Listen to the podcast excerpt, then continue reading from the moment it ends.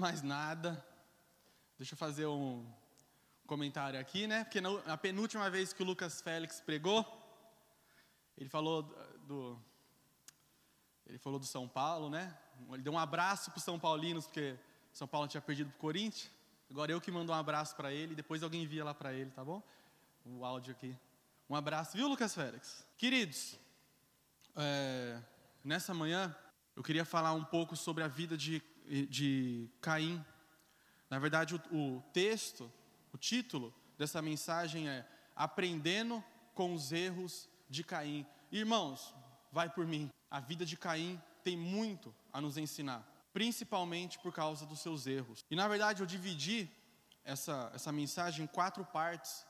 A primeira é Caim sendo um símbolo do mundo e Abel sendo um símbolo da igreja.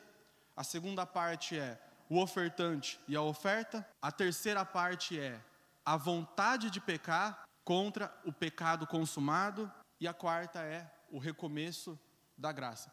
Não sei se eu vou conseguir falar tudo, mas vou tentar me empenhar para isso. Amém? Antes disso, vamos orar pela palavra? Senhor, me coloco nessa hora diante de Ti. Pai, eu peço para que o Senhor me dê e nos dê também, Senhor, todos nós, espírito de revelação, de entendimento e de sabedoria no conhecimento do Senhor Jesus Cristo, Pai.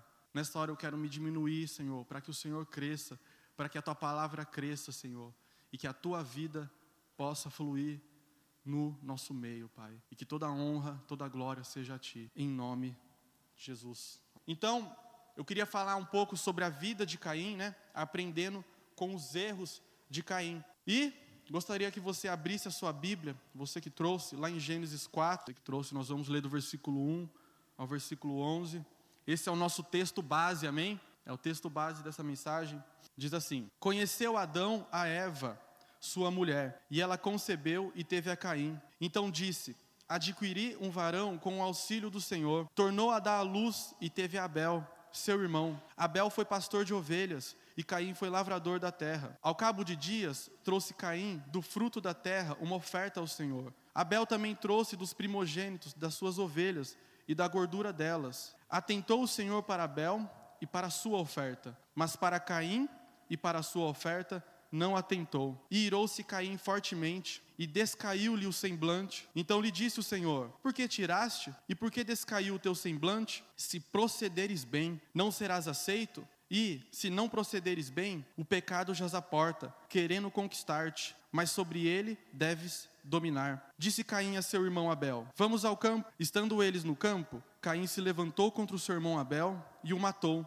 Disse o Senhor a Caim: Onde está Abel, teu irmão? E ele respondeu: Não sei. Acaso sou eu guarda do meu irmão? Disse Deus: O que fizeste? A voz do sangue do teu irmão clama a mim desde a terra. Agora maldito és de, desde a terra, que abriu a sua boca para receber das tuas mãos o sangue do teu irmão. Queridos, deixa eu dar o contexto aqui, queridos. Deus fez o homem e fez a mulher. No capítulo 3 de Gênesis, fala sobre a queda do homem. O que é essa queda? Eles caíram no chão? Não, a queda do pecado. Deus fez o homem perfeito, totalmente santo, totalmente justo. Queridos, o homem não tinha doença, é, não tinha problemas emocionais, o homem era pleno na presença de Deus. Mas nós sabemos da história da queda. Deus coloca a árvore do conhecimento do bem e do mal no meio do jardim, a mulher come do seu fruto, depois dá a maçã para o homem, o homem come e eles acabam pecando e a Bíblia fala que eles foram separados da glória e da presença de Deus. Então, no capítulo 3 de Gênesis, fala sobre a queda do homem. O capítulo 4, que é esse que nós acabamos de ler, é o recomeço da história da humanidade logo após a queda. E querido, só um parêntese. Você já vê que a primeira geração de ser humano, um, já nasce totalmente maligno? Isso já fala da, da como posso dizer, da influência do pecado entrando no coração do homem.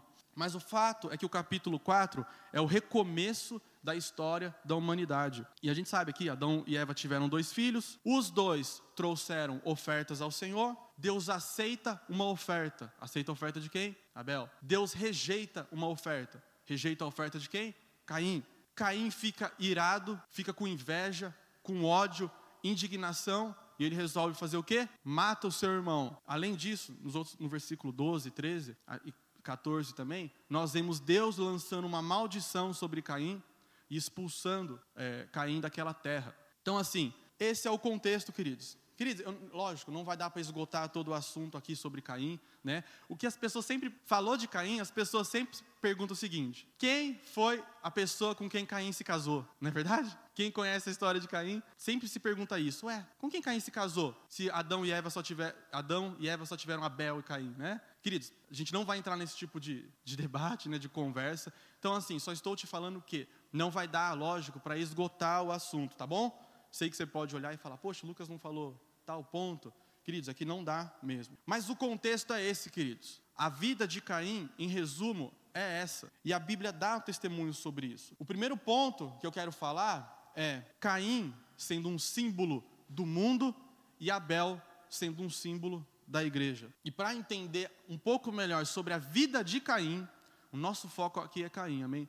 Para entender um pouco melhor sobre a vida de Caim, Vamos lá em 1 João, capítulo 3. A gente vai ler do versículo 11 ao 13. Diz assim o texto: Porque esta é a mensagem, ah, queridos, aqui é o apóstolo João falando, tá? Milhares de anos depois da história de Caim, tá bom? Porque esta é a mensagem que ouviste desde o princípio, que nos amemos uns aos outros. Mas olha o que ele fala agora: Não como Caim, que era do maligno e matou a seu irmão. E por que causa o matou? Porque as suas obras eram más e as de seu irmão justas. Meus irmãos, não vos maravilheis se o mundo vos odeia. Queridos, aqui o apóstolo João, depois de milhares de anos da vida de Caim, né?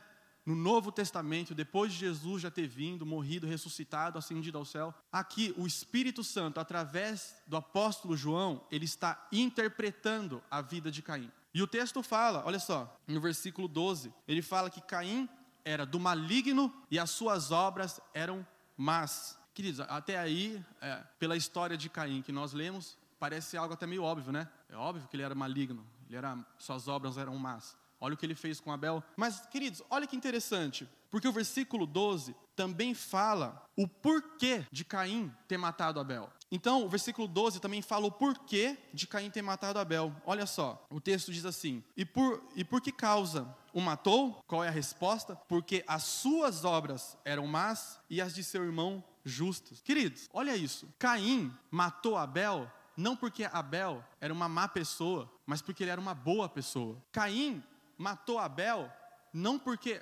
Abel era um ímpio, mas porque ele era um santo. Caim matou Abel não porque Abel era um incrédulo, mas porque ele era um homem de fé. Caim matou Abel, não porque Abel andava em trevas, mas porque Abel era luz. Queridos, como isso? Abel tinha uma vida santa, piedosa, justa, e do mesmo jeito ele foi perseguido. Porque a gente, a gente assim, entende entre aspas, amém? a gente entende ao uma pessoa matar outra porque a outra é má. Entende entre aspas, amém? Porque não é assim que é o evangelho. Estou querendo dizer o seguinte: o homem era bom, o homem era santo, o homem era um homem de Deus, andava com Deus, inclusive em Hebreus 4, 4, 11, se eu não me engano, 11, 4. Em Hebreus 11, 4, fala, é, Caim, é, Abel está na lista dos heróis da fé. E lá fala que ele era um justo. Pela fé, Abel ofereceu a Deus maior sacrifício do que Caim, pelo qual alcançou o testemunho de que era justo. Então, queridos, Caim matou Abel porque ele era justo, porque ele era piedoso, porque ele era um homem de Deus. E queridos, a vida piedosa, santa de, de Abel, ela incomodava Caim. A vida piedosa de Abel expunha os pecados de Caim. Baseado nisso, vem a declaração do versículo 13 de 1 João. Olha o que, o que fala aí o texto. Meus irmãos, não vos maravilheis se o mundo vos odeia. Queridos, em outras palavras, o apóstolo João está falando assim: assim como Caim matou Abel, assim também o mundo persegue a igreja, porque Caim é um símbolo do mundo que persegue a igreja. Queridos, a igreja é a pedra no sapato de Satanás. A igreja é aquela que oferece resistência ao príncipe desse mundo. E simplesmente pela igreja amar a Jesus, buscar a Jesus, temer a Jesus, querer ser santo, querer ter uma vida piedosa, isso já é motivo de perseguição. Então, o apóstolo João, ele está fazendo esse paralelo. Ele, o versículo 12 fala sobre a vida de Caim, que implícito ali também está a vida de Abel, E depois ele fala: cadê? Meus irmãos, não vos maravilheis se o mundo vos odeia. Ele está fazendo um paralelo, queridos. E queridos, igre... quando eu falo de igreja, não estou falando daqueles que estão no prédio, amém? Igrejas são aqueles que estão em Jesus Cristo. Essa é a igreja invisível. Existe a igreja visível e a invisível. Igrejas são aqueles que estão em Jesus, que fazem parte do seu corpo onde ele é o cabeça. Mas o fato é esse: porque o mundo odeia a igreja? Porque a igreja está em Jesus, porque a igreja ama Jesus. E queridos, aqui vai um ponto de reflexão para nós. Se o mundo odeia a igreja, por que muitas vezes nós cristãos nós queremos ser aceitos pelo mundo? Porque muitas vezes nós queremos é, ser compreendidos pelo mundo. Queridos, esse mundo crucificou a Jesus. E por que às vezes a gente busca a aprovação dele? Isso não é contraditório? E olha só, queridos, olha o que fala em João 15, do versículo 18, 19. Diz assim: aqui é Jesus falando, amém? Aqui é o nosso Senhor falando. Ele diz assim: Se o mundo vos odeia, sabei que, primeiro do que a vós, me odiou a mim. Se vós fosseis do mundo, o mundo amaria o que era seu. Queridos, essa declaração é muito forte. Se vós fosseis do mundo, o mundo amaria o que era seu. Mas porque não sois do mundo, Antes eu vos escolhi do mundo, quer dizer, é como dentro do mundo eu vos escolhi. Antes eu vos escolhi do mundo, por isso é que o mundo vos odeia. Queridos, o mundo nos odeia, assim como Caim odiava Abel, simplesmente porque Abel queria, queria e tinha uma vida piedosa. Sabe, queridos, às vezes algumas pessoas nos perseguem e a gente não sabe o porquê. Na é verdade, você olha e fala, cara, eu não dou motivo, eu não dou razão, o que acontece? Por que aquela pessoa fica tanto no meu pé, deseja o meu mal? Eu não fiz o mal àquela pessoa. Pelo contrário, procurei ajudá-la. Queridos, isso é um bom sinal para você, queridos. Isso, pode, isso significa que você não pertence ao mundo. Vocês estão comigo? Vocês estão entendendo? Agora, qual deve ser a sua reação diante desse mundo que te odeia? Você vai pagar olho por olho, dente por dente? Óbvio que não, querido. Porque Jesus também disse que é para nós amarmos os nossos inimigos, orarmos por eles, fazermos o bem para eles. Mas o que eu quero dizer aqui é o seguinte: não se surpreenda se o mundo te odeia, te persegue, não quer o seu bem e quer o seu mal. Isso significa que você não pertence a esse mundo. Amém? Vocês estão comigo? Eu estou ouvindo aqui de cima, vocês estão com uma carinha de sono, eu sei, é o tempo, né? Vocês tomaram um Todd de manhã, né? Quem toma Todd é fatal. Mas o fato é esse, queridos. Nós não devemos ficar surpresos pelo mundo perseguir a igreja, porque nós somos a luz do mundo e o sal da terra. Amém? Então, esse é o primeiro ponto, queridos. Caim é um símbolo do mundo, Abel, um símbolo da igreja. Mas, irmãos, vamos, vamos voltar para o nosso texto base, né? Eu dei uma saída ali, fui para 1 João. Vamos voltar lá para Gênesis 4. Gênesis 4, nós vamos ler agora do versículo 3 ao 5, voltando à vida de Abel, amém? De Caim, Caim e Abel, amém? Diz assim o versículo 3. E aconteceu ao cabo de dias, que Caim trouxe do fruto da terra uma oferta ao Senhor. E Abel também trouxe dos primogênitos das suas ovelhas e da sua gordura. E atentou o Senhor para Abel e para a sua oferta, mas para Caim e para sua oferta não atentou. E irou-se Caim fortemente e descaiu-lhe o semblante. Queridos, olha que interessante. Primeiro ponto: Caim foi a primeira pessoa na história da humanidade a trazer uma oferta a Deus, né? Isso é um ponto a ser ressaltado. Ele foi a primeira pessoa a trazer uma oferta. Irmãos, quando eu falo de oferta, para muito crente, isso remete a, ao momento aqui de dízimo, né?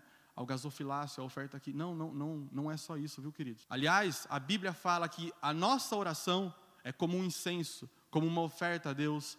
A nossa adoração é como uma oferta a Deus. O nosso jejum é como uma oferta a Deus. A nossa, o momento de dízimo e oferta, óbvio, também se enquadra nisso. Mas entenda, queridos, oferta é algo mais é, abrangente do que só o momento de dízimos, amém? O fato é que Caim foi a primeira pessoa na história a trazer uma oferta ao Senhor. E queridos, mas olha que interessante, aqui no versículo de 3 a 5, Caim, ele ainda não tinha matado é, Abel.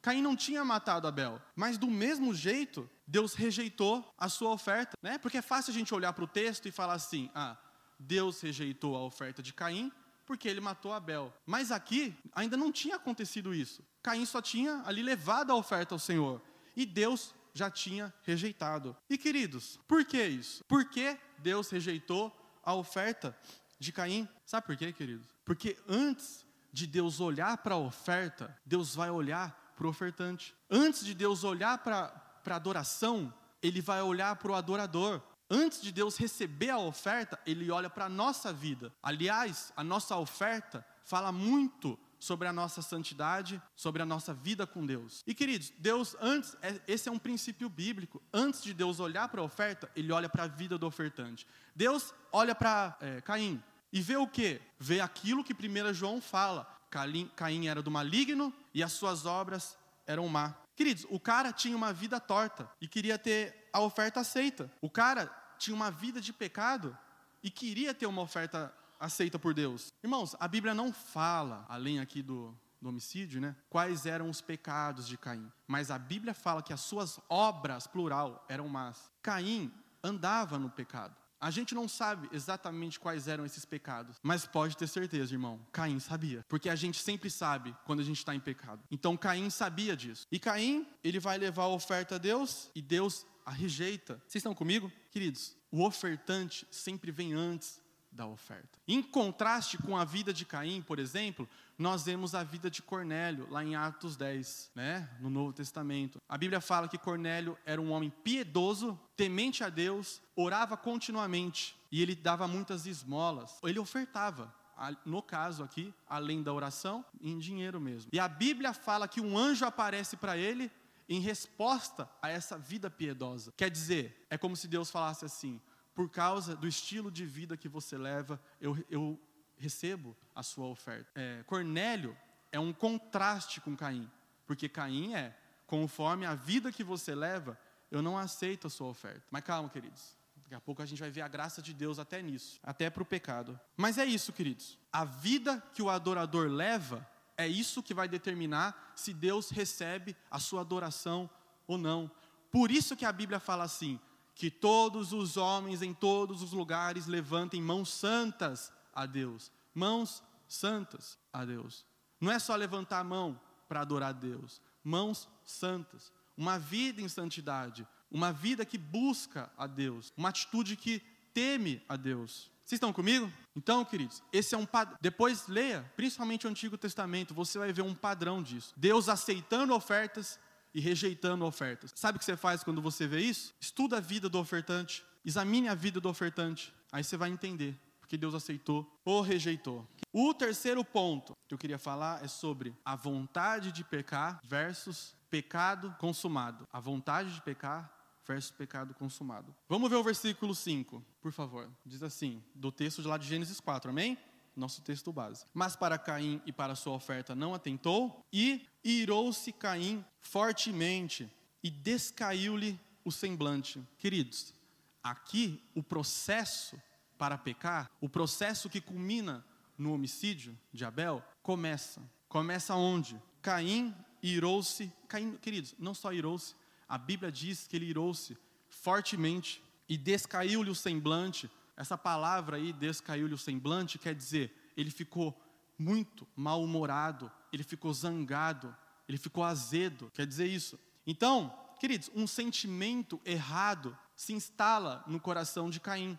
Um sentimento de indignação contra Deus e contra Abel, um sentimento de inveja, um sentimento de ódio em relação ao seu irmão. Tudo porque Deus aceitou a oferta de um e rejeitou a oferta do outro. E Caim olhava para a vida de Abel e isso o incomodava. A vida piedosa de Abel incomodava Caim. O fato é que um sentimento, um sentimento, queridos, um sentimento errado começou aqui. E sabe, queridos, o sentimento brotou aqui no coração de Caim. Mas, irmãos, ele poderia ter parado por aqui. Ele poderia ter se arrependido aqui. Ele não precisava ter consumado o seu pecado. Ele poderia, queridos, ter parado no sentimento, na vontade. Ele poderia ter abortado esse processo aí, nesta hora. Então, queridos, o que a gente precisa entender? Os nossos sentimentos errados, sentimentos pecaminosos, eles são o primeiro passo para que nós venhamos consumar o pecado. Mas nós temos que entender, queridos, que nós temos que discernir até os sentimentos que, no, que se passam no nosso coração, na nossa mente. E se você perceber um sentimento que não é de Deus, que é pecaminoso, Queridos, acenda a, a lanterna aí, acenda a luz amarela, porque isso significa que está se começando um processo para se culminar em pecado. Queridos, Abel poderia, Caim poderia ter parado por aí, a vida dele não seria uma vida desgraçada. Desgraçado não é pecado não, falar, tá? Deixa claro. É, quer dizer sem graça, sem a graça de Deus. É, Caim teria uma história totalmente diferente. Caim, queridos, ele é reconhecido, conhecido e reconhecido, a vida dele, como uma tragédia. Mas não precisava ser assim. Então, queridos, o, senti querido, o sentimento em si não é pecado.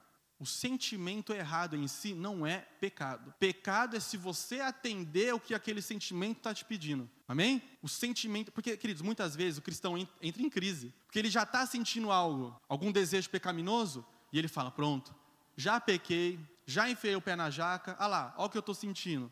Ah lá, sou crente, ah lá, conheço a Deus há tantos anos, como é que eu estou sentindo isso? Queridos, tem gente que, depois de convertido, olha aqui que coisa, depois de convertido, ele passa a sentir desejos pecaminosos que nem antes da sua conversão ele sentia. Que coisa isso, não, é verdade? Isso fala, óbvio, da nossa natureza de pecado, mas o fato, queridos, que o sentimento em si ainda não é pecado consumado. Pecado é o que você vai é se você dá voz a esse sentimento. Vamos abrir lá em, lá em Tiago, capítulo 1, por favor. Vamos ler o versículo 14 e 15. Tiago fala assim, capítulo 1, versículo 14 e 15. Cada um, porém, é tentado por sua própria cobiça, quando esta o atrai e seduz. Agora olha o versículo 15. Depois, havendo esse desejo concebido, ele dá a luz ao pecado e o pecado sendo consumado gera morte. Então, queridos, ele fala assim, ó, cada um é tentado segundo a sua própria cobiça. O que, que ele está querendo dizer aqui? Um é tentado, por exemplo, na área do dinheiro. O outro é tentado na área sexual. O outro é tentado na área do orgulho. Cada um é tentado segundo a sua própria cobiça. E quando você atende esse desejo pecaminoso, aí sim, o pecado é consumado. O pecado sendo consumado, ele gera morte. Romanos 6 fala isso que o, o salário do pecado é a morte.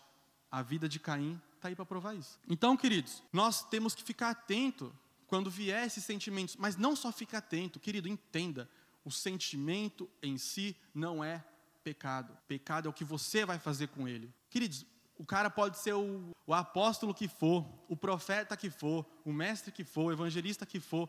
O cara ainda é tentado. Não importa o nível de espiritualidade dele, ele ainda tem uma natureza pecaminosa. Ele vai sentir vontade de pecar. E nós precisamos discernir isso. Por que eu estou falando isso, queridos? Porque eu vejo muito crente desistindo, é, eu vejo muito crente pecando por achar que só sentir, porque ele está sentindo algo, ele já pecou. Então ele fala: caramba, estou sentindo isso, caramba, tem algo de errado comigo, já pequei, Agora que eu pequei, agora que eu vou enfiar o pé na jaca, queria seguir a Deus, olha como eu não consigo.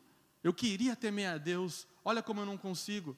Essa vida não é para mim, essa vida com Deus não é para mim. Queridos, não é isso, não é bem assim. Tô, nós lemos o texto de Tiago aqui, todos nós somos tentados segundo a nossa própria cobiça. Amém? Vocês estão comigo? E olha só, queridos, o versículo 6. Caim ficou irado, o seu semblante caiu, o processo para pecar começa aqui. Querido, mas olha, olha que precioso que o Senhor fala. E o Senhor disse a Caim: Por que tiraste e por que descaiu o teu semblante? Querido, eu acho maravilhoso essa declaração de Deus. Maravilhosa essa declaração de Deus. Porque Deus aqui já está querendo levar Caim à reflexão. Deus aqui está querendo conduzir Caim ao arrependimento. Deus olha para Caim, Deus é onisciente, amém? sabe de tudo, sabe o que vai acontecer, sabe que se o processo desse sentimento não for parado, sabe que Abel vai ser morto. Deus sabe tudo. Então ele já olha para Caim e ele começa a tentar levar Caim ao arrependimento, à reflexão. E ele fala: Por que tiraste? Por que caiu o seu semblante?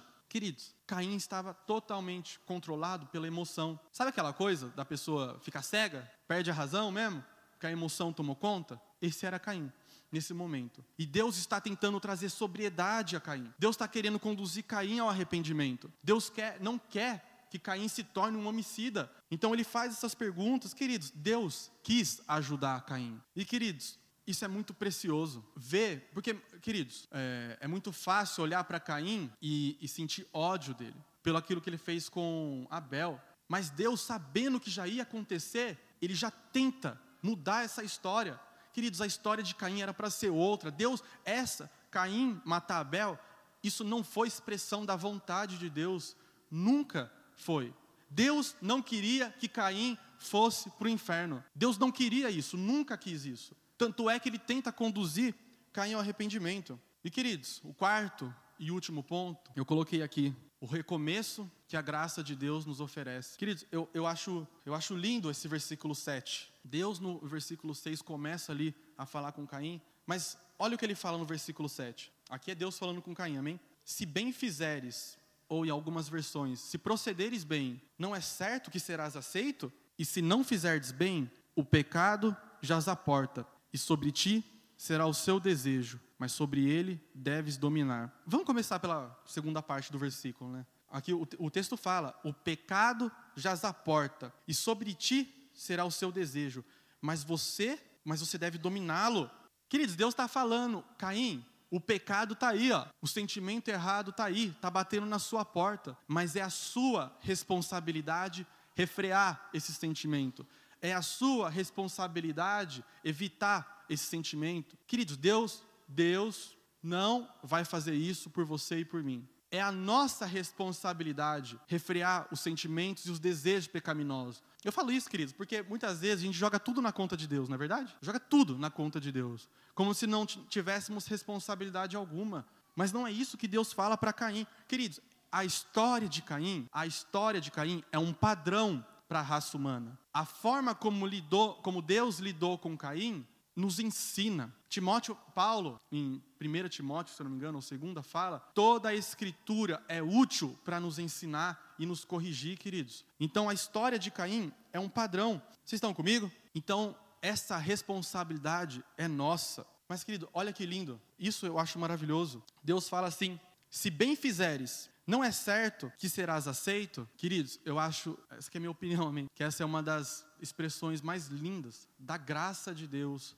no Antigo Testamento. Deus olha para Caim e fala assim: se procederes bem, por acaso eu não vou te aceitar? Em outras palavras, queridos, Deus está falando assim: Caim, eu não te odeio, eu não tenho nada pessoal contra você, eu não rejeitei a sua oferta porque eu te odeio, eu não rejeitei a sua oferta porque eu te rechacei. Não, se procederes bem, você também será aceito. É como se Deus falasse para Caim: filho, se arrepende, se arrependa, mude seu comportamento, mude seu, seu caminho, e eu também vou te aceitar. Eu não tenho algo pessoal contra você, eu não sou o seu inimigo. Mude e eu também vou te aceitar. Queridos, Deus aqui, ele estava chamando Caim ao arrependimento. Deus não queria que Caim fosse um homicida. Sabe, querido? É como se Deus falasse: você não precisa, para nós também, você não precisa viver no pecado, você não precisa ser um mentiroso, você não precisa ser um adúltero, um fornicador, você não precisa viver essa vida triste que o pecado gera. Se você proceder bem, eu também vou aceitar a sua oferta. Se você proceder bem, eu também vou te aceitar. Queridos, isso aqui é a expressão da graça de Deus para nós. Sabe, queridos, você pode até hoje ter vivido no pecado, pode até hoje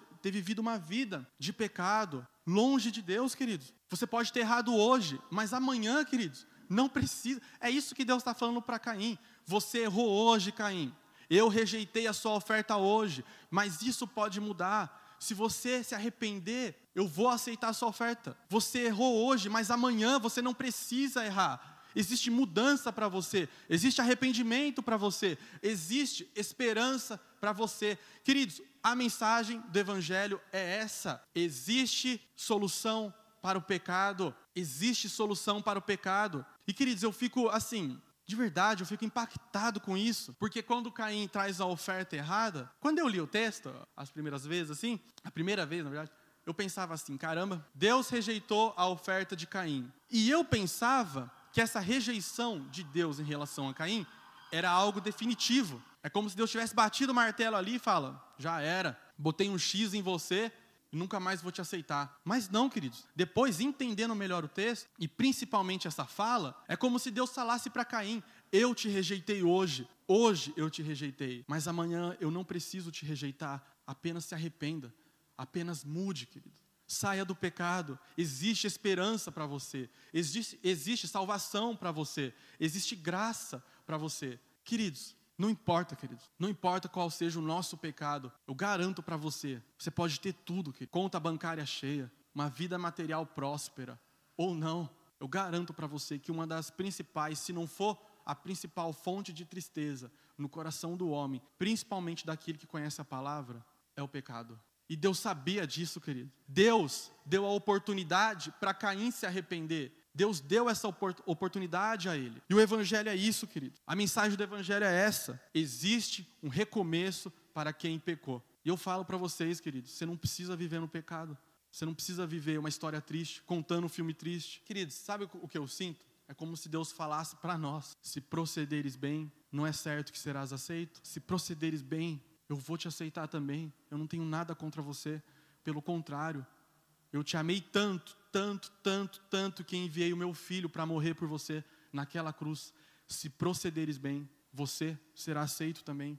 E queridos, nós sabemos da história. Caim não quis, não quis ouvir o conselho de Deus. Caim, Caim preferiu atender o seu desejo pecaminoso. Queridos, Caim estava errado e ele não quis se corrigir. Ele ignora o conselho de Deus ele ignora a orientação de Deus. É isso que diz o, o, versículo 8. Olha só. Após Deus ter aconselhado Caim, amém? E falou Caim com seu irmão Abel. Quer dizer, Caim nem responde a Deus. Deus fala com Caim, Caim nem responde. E falou Caim com seu irmão Abel. E sucedeu o que? Estando eles no campo, se levantou Caim contra o seu irmão Abel e o, e o matou. Queridos, até no hebraico, essa palavra matou é, é, significa uma morte extremamente violenta.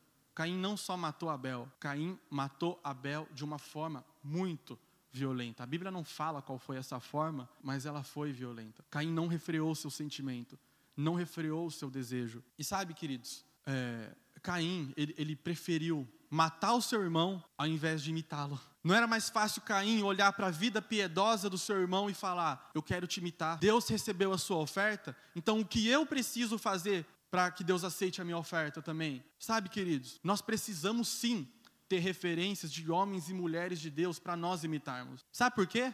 Porque o mundo te enche de referência também, de pessoas que amam o pecado e que muitas vezes nós temos como exemplo e querendo ou não, involuntariamente, nós seguimos os passos das pessoas às quais admiramos. Isso é, um, é de certa forma involuntário, mas isso acontece. E sabe, queridos, era só Caim, era mais fácil tudo seria diferente se Caim decidisse imitar aquele que tinha uma vida piedosa. Então isso serve para nós também, queridos. Quem são as suas referências? Quem são as pessoas que você admira, que você tem ali como top, que você olha e fala: esse ou essa eu quero imitar? Essa pessoa que você tem como referência, essa pessoa teme a Deus? Ela procura se apartar do mal, do pecado ou não? Queridos, seria tudo diferente.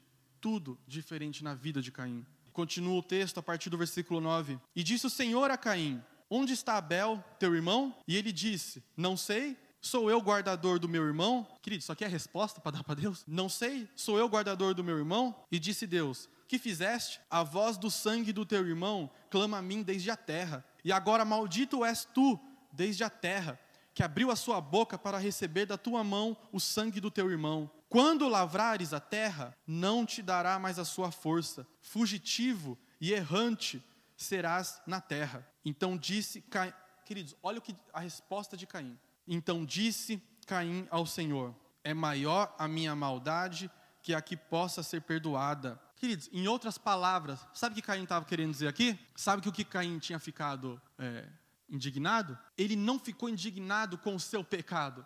O que ele ficou indignado foi com a punição que Deus deu a ele. Ele não estava nem aí por ter matado Abel. O que ele ficou indignado é com a punição que ele recebeu. Ele mostra aqui uma extrema dureza de coração. Ao invés dele olhar para o seu pecado, depois de Deus ter amaldiçoado ele, ao invés dele olhar, refletir e se arrepender, ele não faz isso. Ele olha para Deus e fala: caramba, a punição que o Senhor deu foi pesada, mas vida que segue. E queridos, a Bíblia fala que Caim ele vai para a terra de Nod, se eu, não me, se eu não me engano, posso estar errado, tá? E a Bíblia fala, o texto diz aqui que ele se tornou um fugitivo e errante. Queridos, profeticamente, Caim simboliza aqueles que estão fugindo e saindo da presença de Deus. Mas, queridos, tudo poderia ter sido diferente. Tudo na vida de Caim poderia ter sido diferente. não precisava terminar assim. Deus não queria que terminasse assim. E sabe, queridos, eu, eu, quis falar um pouco sobre a vida de Caim, porque os erros de Caim nos ensinam muito. Queridos, essa, essa mensagem aqui não é aquela que, você, que a gente sai dando aleluia, pulando, rodando, amém? Mas essa é uma mensagem que nos conduz ao arrependimento, que nos dá um melhor discernimento em relação aos nossos próprios sentimentos e nos faz entender um pouco melhor sobre como Deus se relaciona com as pessoas, inclusive quando elas pecam. Porque, queridos, às, às vezes nós pecamos e pensamos, já era, não tenho mais chance. Queridos, Caim andava em pecado e do mesmo jeito Deus quis chamá-lo ao arrependimento. Deus não rejeitou Caim. Deus deu oportunidade a Caim. E conosco é assim também, queridos. Se você pecou até hoje, queridos, a mensagem de Deus para a sua vida hoje é: se procederes bem, você também vai ser aceito. Deus quer mudar a sua história, querido. E vai por mim. Deus é especialista em fazer isso. Então, queridos, a história de Caim é um aviso para nós não darmos lugar aos nossos sentimentos pecaminosos. Também é um aviso de que nós, como igreja, vamos ser perseguidos pelo mundo, simplesmente por você ser igreja. Mas o melhor, queridos, para mim, é a mensagem de que existe um recomeço para aquele que peca, porque Deus dá essa oportunidade a todos. Em Romanos fala, não me lembro se é Romanos 10 agora, se eu não me engano, se eu não me engano é. Deus não faz acepção de pessoas. Existe um recomeço até para aqueles que estão em pecado. Amém? Feche seus olhos, por favor. Eu queria falar primeiramente com você que ainda não entregou sua vida a Jesus, que como Caim talvez tenha andado como um fugitivo, como um errante. Eu queria te dar a oportunidade de entregar sua vida a Jesus. Queridos, você não vai estar sozinho. Deus vai enviar o Espírito Santo para morar dentro de você.